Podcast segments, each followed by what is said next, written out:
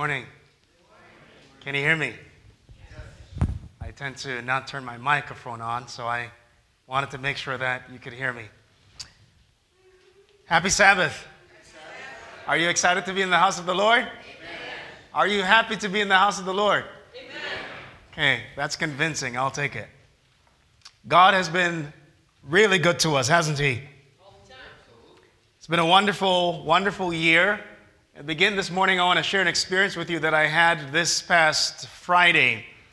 I was uh, driving from home, had an appointment with a, with a good friend of mine, and on my way, I didn't realize, was just thinking about the meeting. I was actually behind, I was running late, and pulled up to a stop sign and didn't realize that I actually ran the stop sign.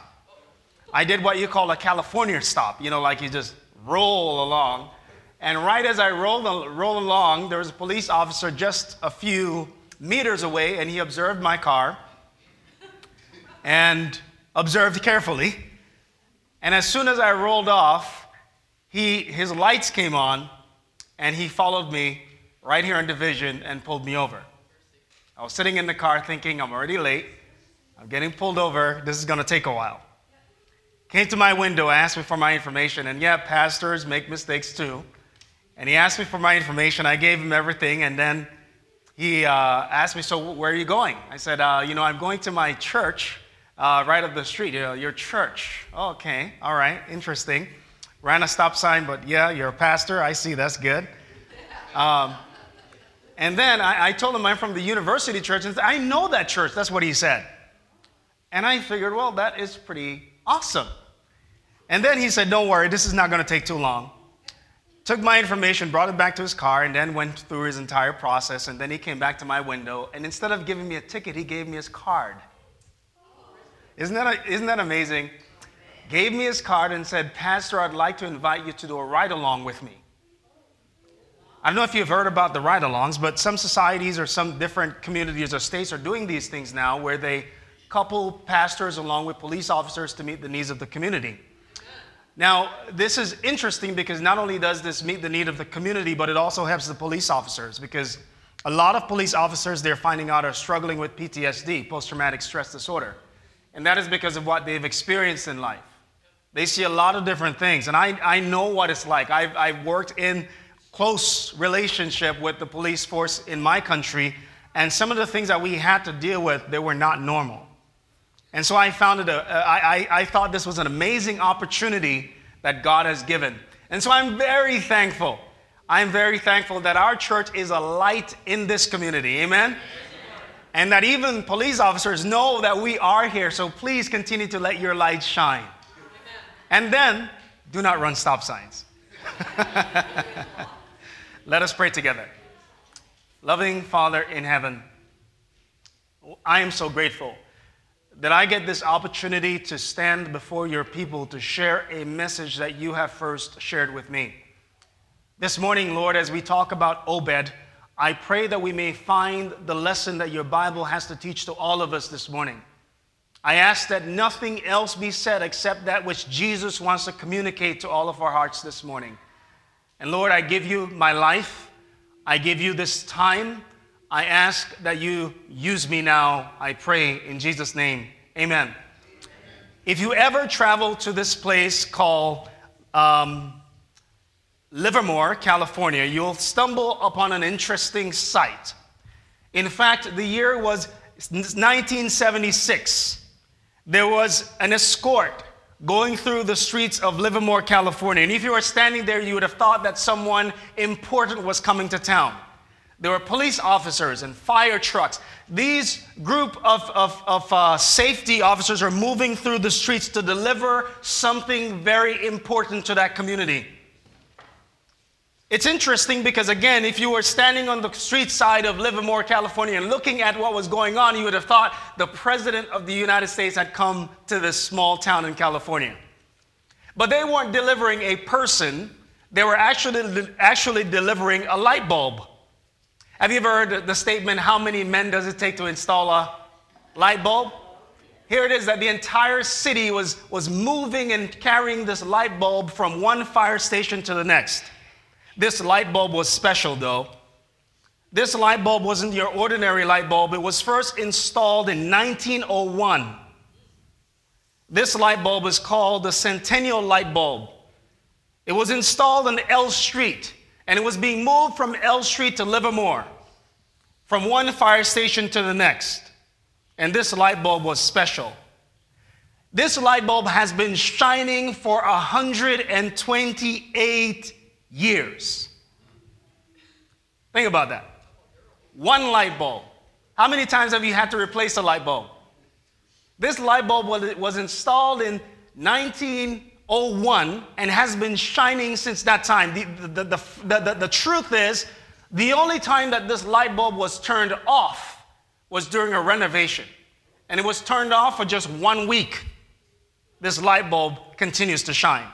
As of 2019, this light bulb has been shining for 128 years. And people travel to this one fire station in Livermore, California to see this light bulb glowing.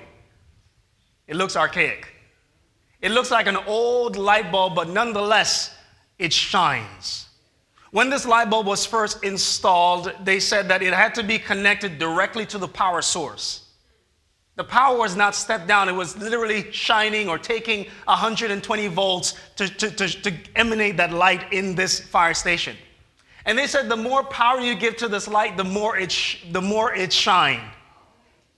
They said that other light bulbs that were invented at that time, the more power you would give to them, they would literally pop open. They would explode. But not this light bulb, the centennial light bulb. Light is important to all of us. This, of course, in a literal sense, but also in a spiritual sense. When the light in our home goes out, we get uncomfortable.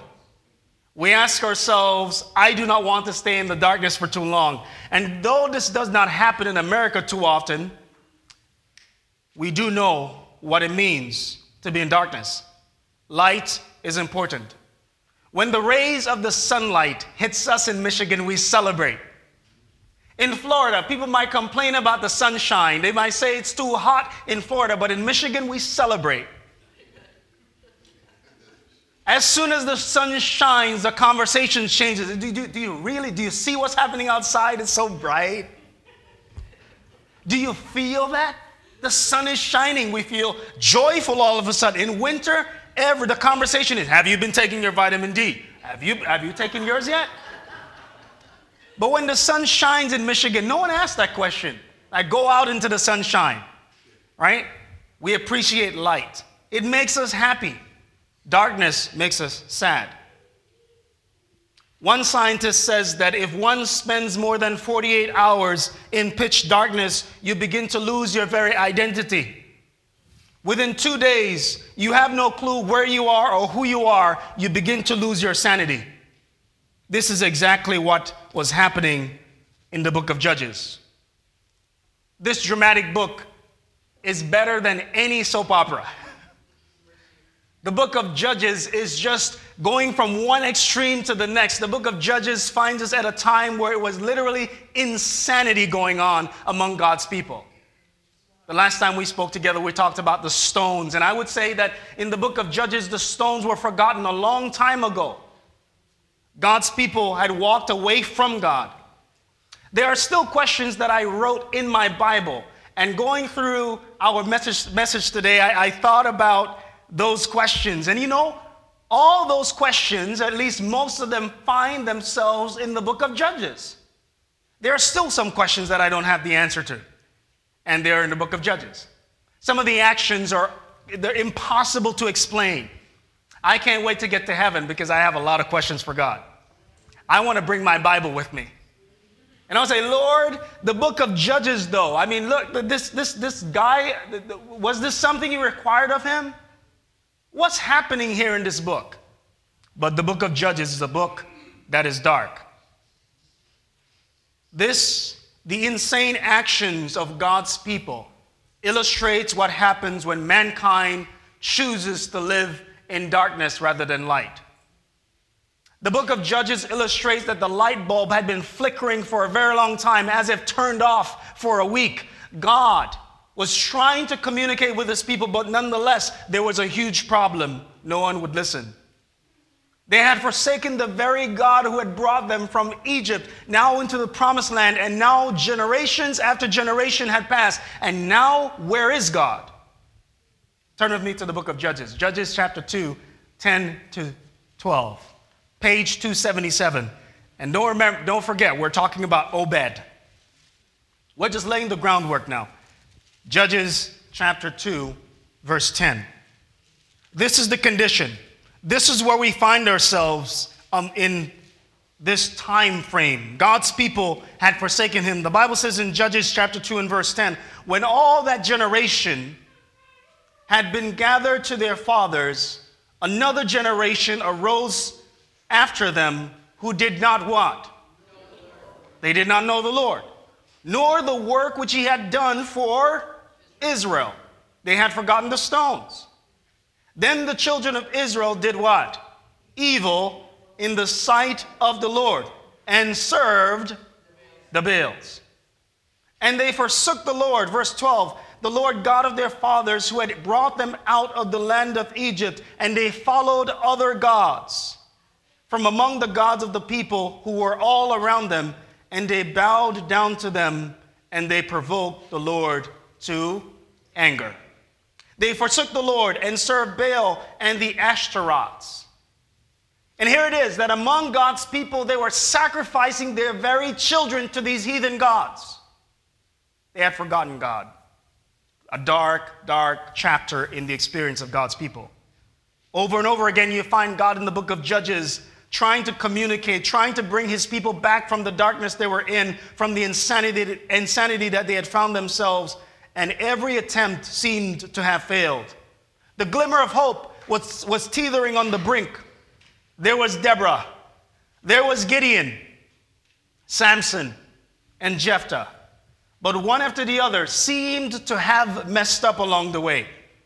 The conflict of judges was that man would not submit to the rulership and the guide that God was providing and over again, over and over again, we're reminded as we find in Judges chapter 17 and verse 6, page 298. These are the words that we find repeated in the book of Judges, page 298. Page 298, the Bible says in Judges 17 and verse 6 In those days, there was no king in Israel. And what happened? Everyone did what was right in his own eyes. And so the book of Judges is, is, is a picture of what happens when man chooses to do what is right in his own eyes. No one else to consult but themselves. And so this dark book of the Bible seemed to communicate to us that man should not trust himself. Man should not ever forget God because then the light goes out. The book of Judges end this way. Judges chapter 21 and verse 25. This is the last verse of the book of Judges. And I would tell you that God had made several attempts, and if only those attempts had, had, had, moved his people to a point where they would trust him more than themselves. But the book ends this way In those days, there was no king in Israel and everyone did what? What was right in his own eyes. This is how the book of Judges end. Think about that. This is how the book of Judges end. Everyone did that which was right in his own eyes. This one truth carried us all the way through the book of Judges.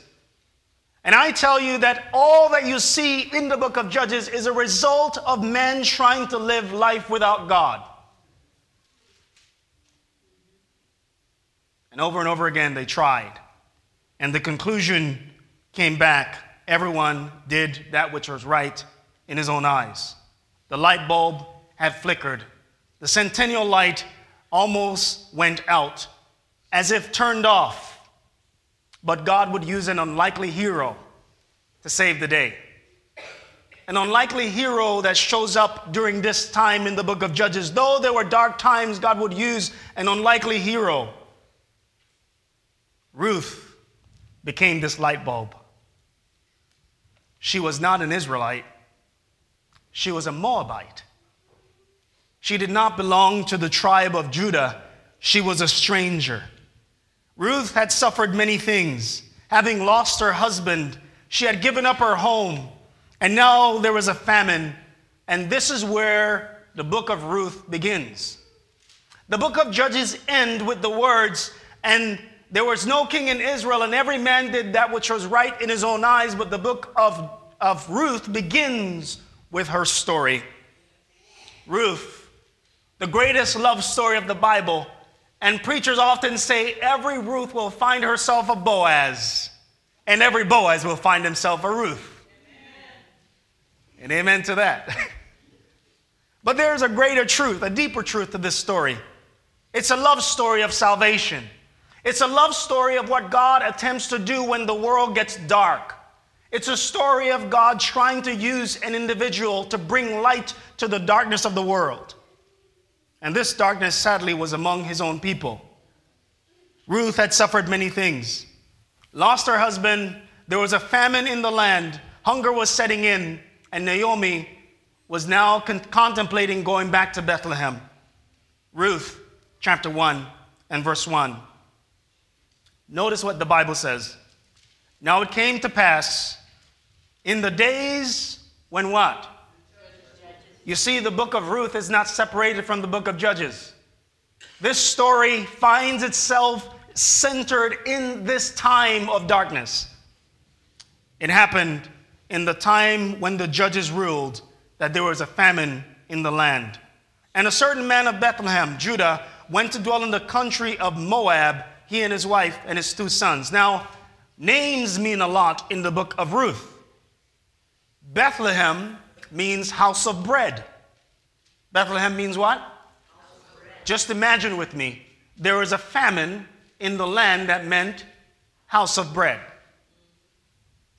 When God's people walk away from his command, there will be a famine where there should be house, where there should be bread. And so there was a famine in the place called the house of bread. Bethlehem was supposed to be a famous place that provided for all around it. But men had walked away from God, and so there was a famine. Bethlehem is the house of bread, and a man by the name of Elimelech, in verse 2, the name of his wife was Naomi, and the names of his two sons were uh, Mahlon and Chilion, Ephrathites of Bethlehem. And they went to the country of Moab and remained there. Elimelech gathered his family together, and they decided that they were going to make a transition. And so they moved from the house of bread to this place called Moab. The literal translation, as you look at the Psalms, Moab, God says, is my washpot. And the translation is literally trash heap. And so look at it. God's people moved from the house of bread to live where? In the trash heap. Elimelech has a meaning too. Elimelech means God is my king. Naomi means pleasant. Such a beautiful story, right? God is my king marries this pleasant woman. And they move from the house of bread to a trash heap. Brought their family with them. And one author says that the book of Ruth illustrates what happens in this story and has some connection with the New Testament because Elimelech's family was literally a prodigal family. They had moved from where God wanted them to be, and they landed in the land of Moab, and that's where they were living. And tragedy struck. Both father and two sons died. And now Naomi was left with the two girls. Naomi was left with the two girls. Now, Naomi was having a conversation with the two girls, and it says here in verse 8 of Ruth chapter 1 And Naomi said to her two daughters in law, Go, return each to her mother's house. The Lord deal kindly with you, as you have dealt with the dead and with me. The Lord grant that you may find rest each in the house of her husband. So she kissed them, and they lifted up their voices and wept. Three widows weeping, considering the tragedy that had happened, considering the fact they had lost all their husbands, lost all their possessions.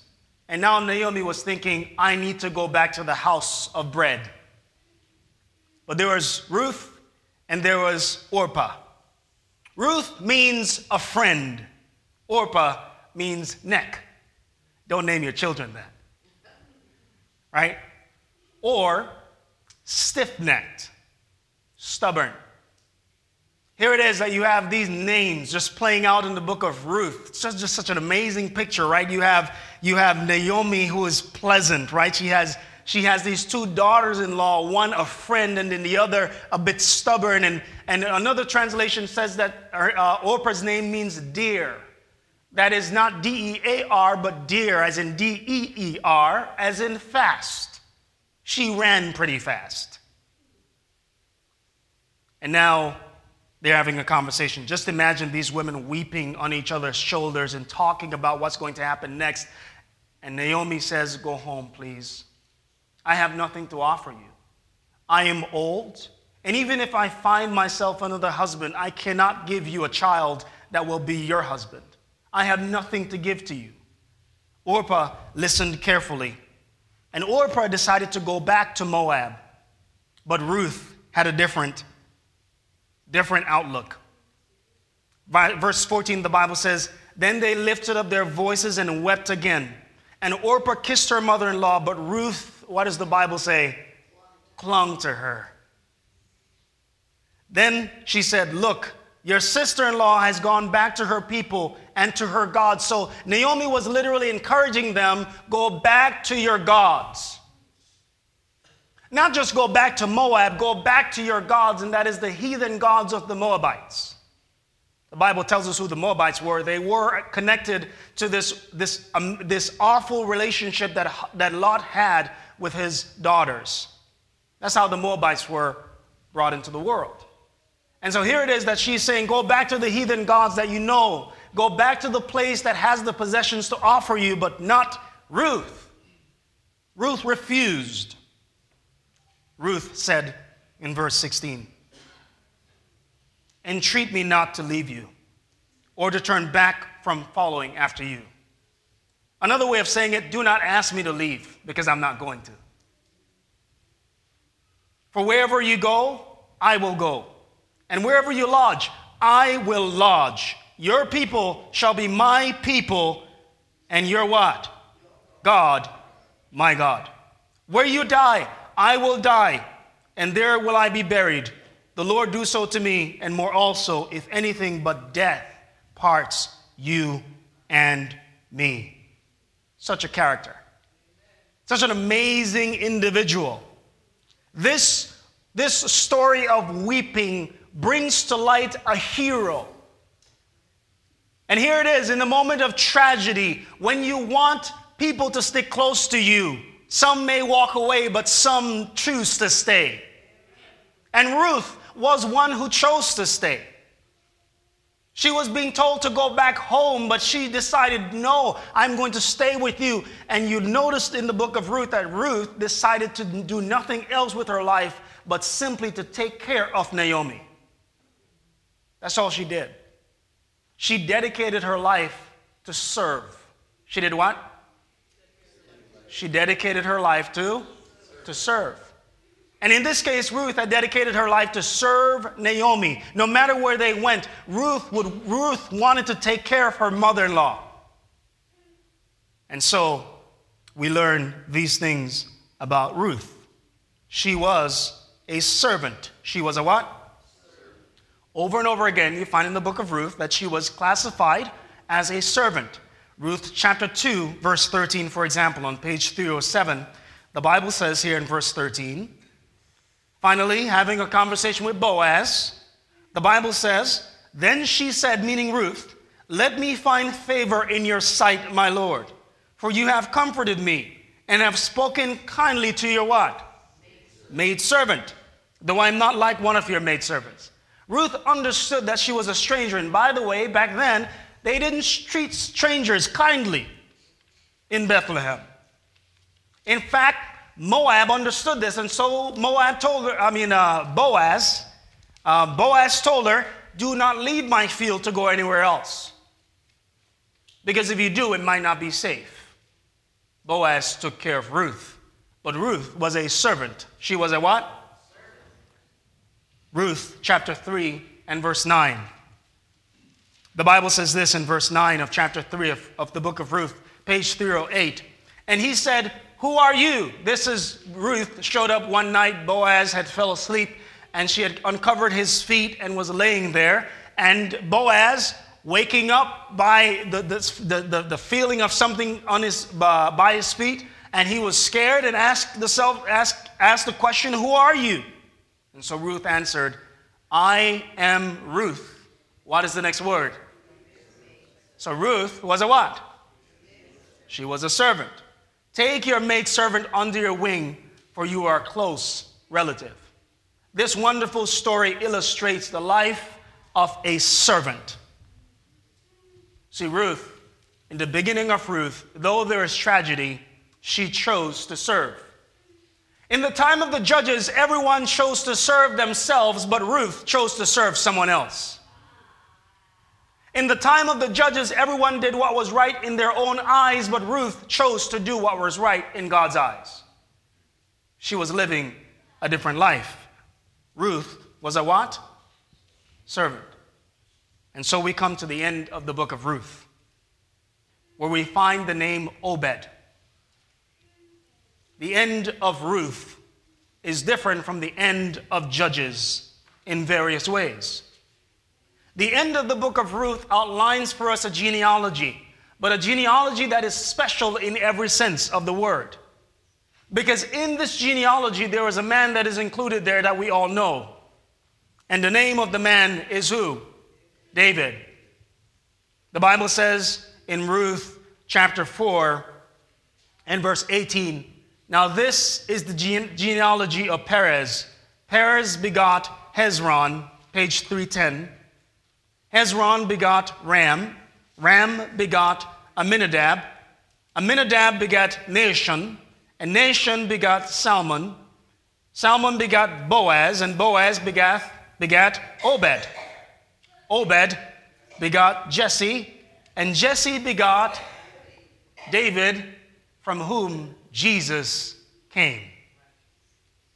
Can you imagine if Ruth had chosen or decided to go back home to Moab? Can you imagine if Ruth had decided not to be a servant, what this book would read like? Ruth was a servant. You see, God uses servants, He always does. God cannot use those who choose to serve themselves. This is the end of the book of Ruth. Tragedy had turned to triumph. Unfortunate circumstances now turns to fortune. From the trash heap of Moab, we find Ruth in the house of Boaz. From forsaken to loved and cherished, from hunger to satisfaction. Yet what stands out the most to me is the fact that Ruth was a servant. Now, as I said, a lot of people spend time talking about the beautiful love story of Ruth and Boaz. It is indeed a love story. Ruth was a virtuous woman, she was of the special kind. Boaz had found himself a wonderful lady, but nonetheless, Ruth was a servant. Beyond the beautiful story of man and wife, beyond the tragedy of uh, beyond tragedy to triumph, we see this, that this story teaches, teaches us that only servants can bring servants into the world. Obed's name means servant of God. So here it is that God uses Ruth to bring a servant of God into the world. Notice how Obed got his name. Just imagine with me for a second that you're about to have a child. Your wife is about to deliver, and husband, you might be here, and you are in the hospital. The entire congregation decides to come pay you both a visit. And on the visit, we come and we say, Your child's name is going to be this. Just imagine the church deciding the name of your child for you. How would that work? There would be a lot of protest. No, his name is Timothy. And we're like, no, his name is Obed. No, Timothy. Obed, that's his name. But interestingly enough, the book of Ruth in chapter 4 doesn't say that Naomi named the child. It doesn't say that Ruth named the child, but someone else named the child. Verse 17. Also, the neighbor women gave him a name, saying, There's a son born to Naomi. And they called his name Obed. The neighbors gave the child the name. The community named the child. Amazing, isn't it? But the community had seen something in the life of Ruth, and it made sense. Only a servant can bring a servant into the world. You see, Obed's name was given by the neighborhood. They had seen the activity, the actions of Ruth. Ruth taking care of Naomi was not a secret. Boaz, before even meeting Ruth or learned her story, everyone knew who Ruth was. Mother, grandmother, all taken care of. And now the child was given a name. Ruth had answered the age old question that one would ask themselves while studying the book of Judges. When I study the book of Judges, the question I'm asking, where is the servant of God? And Ruth, the book of Ruth, chimes back with a loud answer Here is the servant of God. I am one, and my son will follow in that line. Where are the servants of God today? Because the world is still dark. Where are the centennial light bulbs that are still shining? There are too many Christians who shine for five days, 10 days, 30 days, but not 128 years. Where are the light bulbs? Ruth answered that question. His name means, his name is Obed. He will be called a servant of God. Only a servant can bring a servant into the world. It's interesting that this Obed was born in Bethlehem. Where was he born? Bethlehem. Ruth was the mother of Obed. I read one author who said that Ruth is the Mary of the Old Testament, bringing a servant of God into the world who was born where? In Bethlehem. More specifically, Bethlehem Ephrata. Where was Jesus himself born? Bethlehem, the exact same place. Though at another time and another place, Bethlehem of Judah as one writer puts it, Ruth is the Mary of the Old Testament. I believe she is. And if Ruth is the Mary of the Old Testament, this lowly, humble girl who chose to serve, Mary did the same. When the angel Gabriel appeared unto her, she was told that she was about to bring a son into the world. He will be great, Gabriel said, and he will be called the Son of the Highest, and the Lord God will give him the throne of his father David. Luke chapter 1, verse 38. Mary responds in these words Then Mary said, Behold, the servant of the Lord.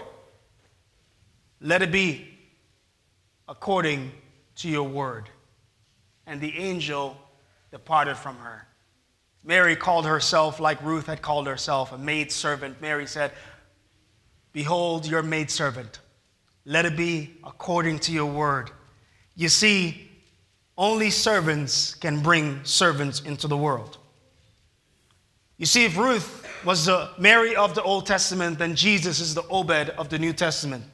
Both born in Bethlehem, both connected to the tribe of Judah, both connected to the throne of David. Only a servant can bring a servant into the world. Ruth was a servant of the living God. Mary was a servant of the living God. Beloved, if Christ is to be preached in the world today, he needs servants. And if we're not servants of Christ, this gospel will never be preached. A servant has no right to himself or herself. While others may do what is right in their own eyes, a servant has no right beyond what his or her master tells him. While others may go places they want and say things that they want to whenever they want, a servant cannot do that. His master governs his speech, his master governs his actions. Are you a servant of God? You see, a servant of God lives a different life. In fact, a servant of God knows that his life does not belong to him or her. Someone once told an allegorical story involving Jesus. Jesus, it is said, had given the gospel commission to his disciples, and after he had done that, had ascended up to heaven. And when he ascended, an angel asked the question, Now that you are here, what will happen to your work down there? And Jesus answered, In this dark world, I have sent my disciples to spread light. Jesus answered, The gospel message will be preached by my disciples. And he pointed out the names of those he had chosen, at least some of them, and then he mentioned others Mary, of Peter, he spoke of Mark, of John, and then Jesus said, These are my servants, and they are to continue my work. The angel asked further, What if they fail? With accomplishing the work you have given them to do, what other plan do you have? In this allegorical story, Jesus responded by saying, If they fail, I have no other plan. The servants of the living God must not fail in bringing light into the world. And Jesus had made every single provision for us to finish his work. We say servants are powerless. Well, Jesus gives the power. If we are incapable, Jesus makes us capable. We lack ability and talent, Jesus gives those too. This work cannot be done in human terms. Neither can it be done by us sitting around and waiting for angels to do it. We are the servants of God. Beloved, if that is so, we ought to walk and talk and act like it. There are too many in our present day who are still living the life that was found in the book of Judges. There are too many Samsons who God has chosen, but yet still they love the homes of Delilah. There are too many Jephthahs who God has used, but yet still they're willing to sacrifice even their children. There are too many Gideons who God gives a strict, straight command, but yet still he's still doubting. Should I go tomorrow? Should I go the, the day after? Let me put a towel out and see if the dew would point out where you want me to go. Too many of us refuse to serve. Jesus had said in Matthew chapter 10 and verse 24, page 1122, that's where we are. A disciple is not above his teacher, nor a servant above his master. Jesus was communicating that there will be difficulties and challenges with being a servant, but nonetheless, remember that I myself had suffered, and you must also walk through that journey in bringing light to the world. A young man was asked to go into the mission field one day. He was asked, he was sent from his college campus and having been tasked with this assignment, he decided to, he wanted to talk to a veteran who had been in the mission field for a while, Elder W.H. Anderson. This boy's intention was to learn more about the work, and so he comes to this elder and asks the question I've, I have a few questions for you, elder, he said. First, what will be expected, expected of me if, as a missionary up north? And second, what will my salary be? Elder Anderson looked the boy straight in the eyes, placed his hand on his shoulder as a father does, and says, My boy, I shall answer your second question first. If you are concerned about your salary, you had better go to the brethren who have called you and tell them you are not prepared to go to the mission field. Then, in reply to your first question, what is expected of you as a young missionary? I answer everything everything must be given. Another author writes I have generally found that those workers who are looking to see how much they are going to get from the Lord all the time are never satisfied. Those who are looking to get something from God will never be satisfied. But those who are looking to serve will always be satisfied. Dwight Moody was preaching a sermon once, and in while preaching, there was a, a lady, uh, there was a person in the congregation who, were, who was listening to his sermon. Dwight Moody didn't have much, uh, didn't have a very great way of using the English language. He was not very educated, and so he was preaching, and there were a lot of grammatical errors in his sermon. After he was done preaching, this person shook his hand and told Dwight Moody about how all the grammatical errors that he made in his sermon and it was about 50. The person was an English scholar. And the person asked, I've heard you preach the sermon, and there are 50 grammatical errors in your message. You need to correct that. And he responded by saying, Lady, I am using all the English that I know to win souls for Christ. What are you doing with all the English that you know? The world is still in darkness. Like in the book of Judges, the light is flickering. The God of our fathers is still forgotten. Outside of the walls of these church, of this church, there's a lot going on. I wish that there were Ruths and Obeds today who would bring hope to the dying world. Today, I want to close with a story.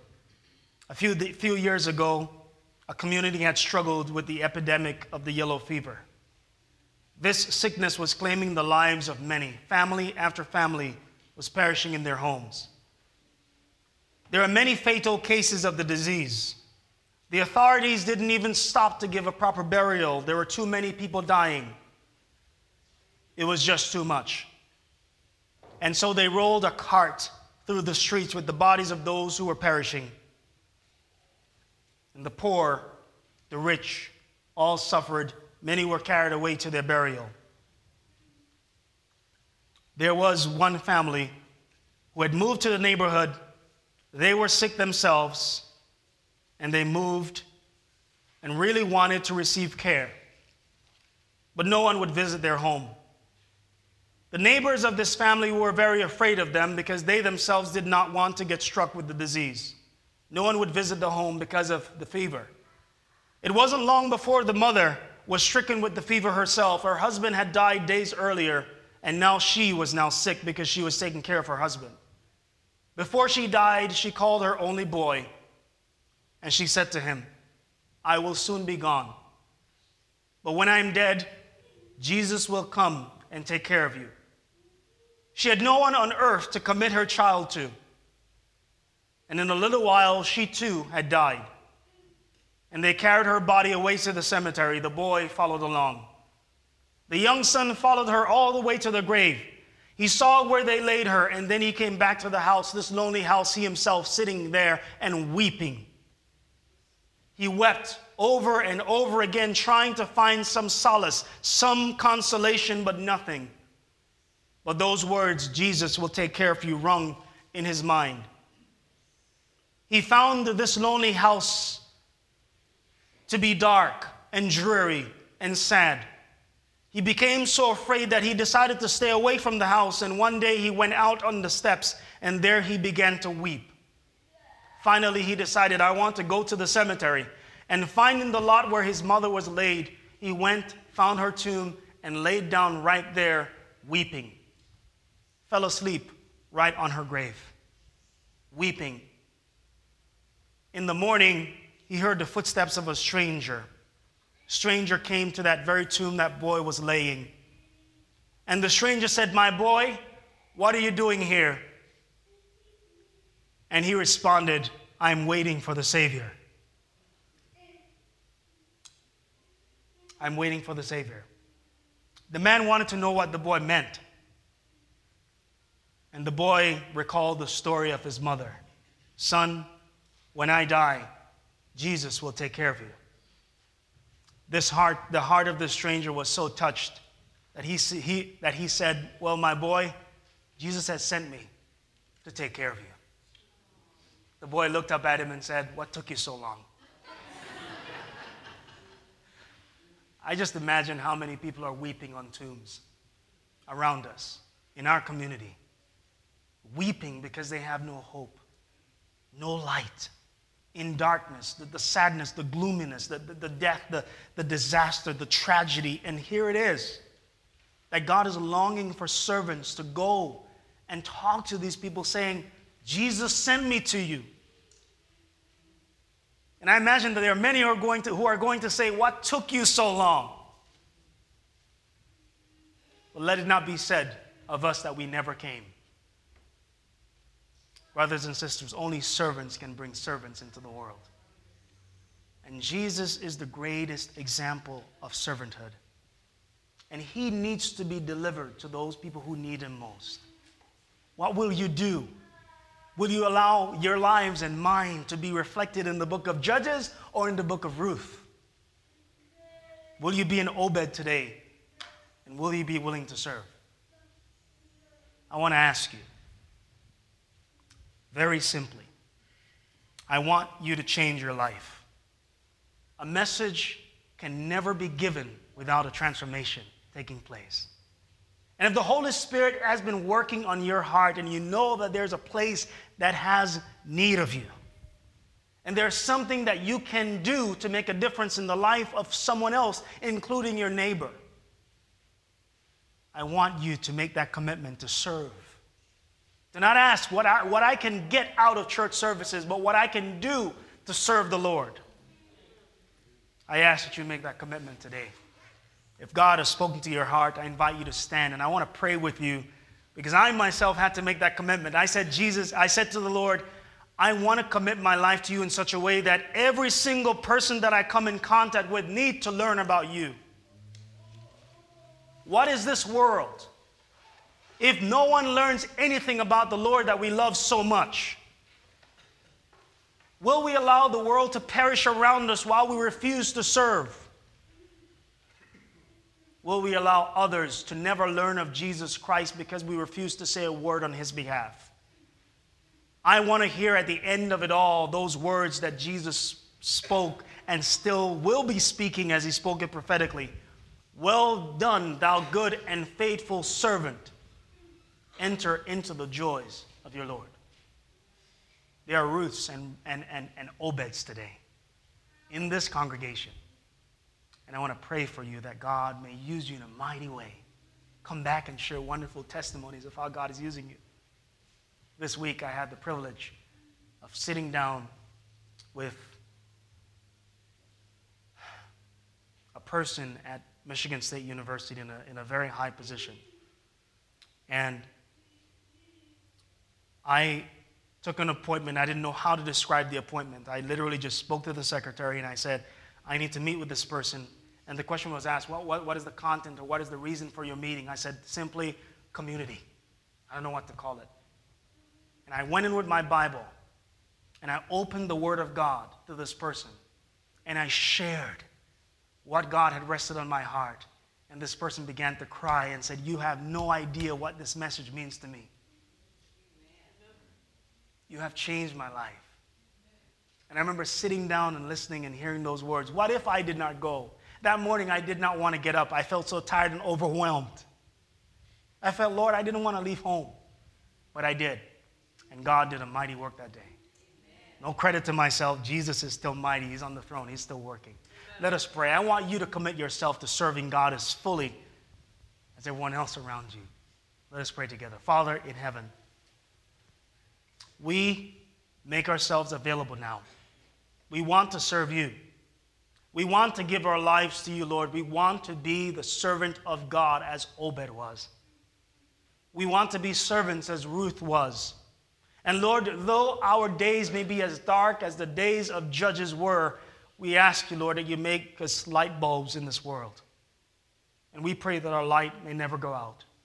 We commit our lives to you now, Lord, asking that you fill us and use us in a mighty way. Even today, we ask, even in this week, When we go to the gas station to fill up our gas tank, we pray and ask that you tell us and speak to us and show us the right person to speak to and give us the strength to open our mouth and speak on your behalf.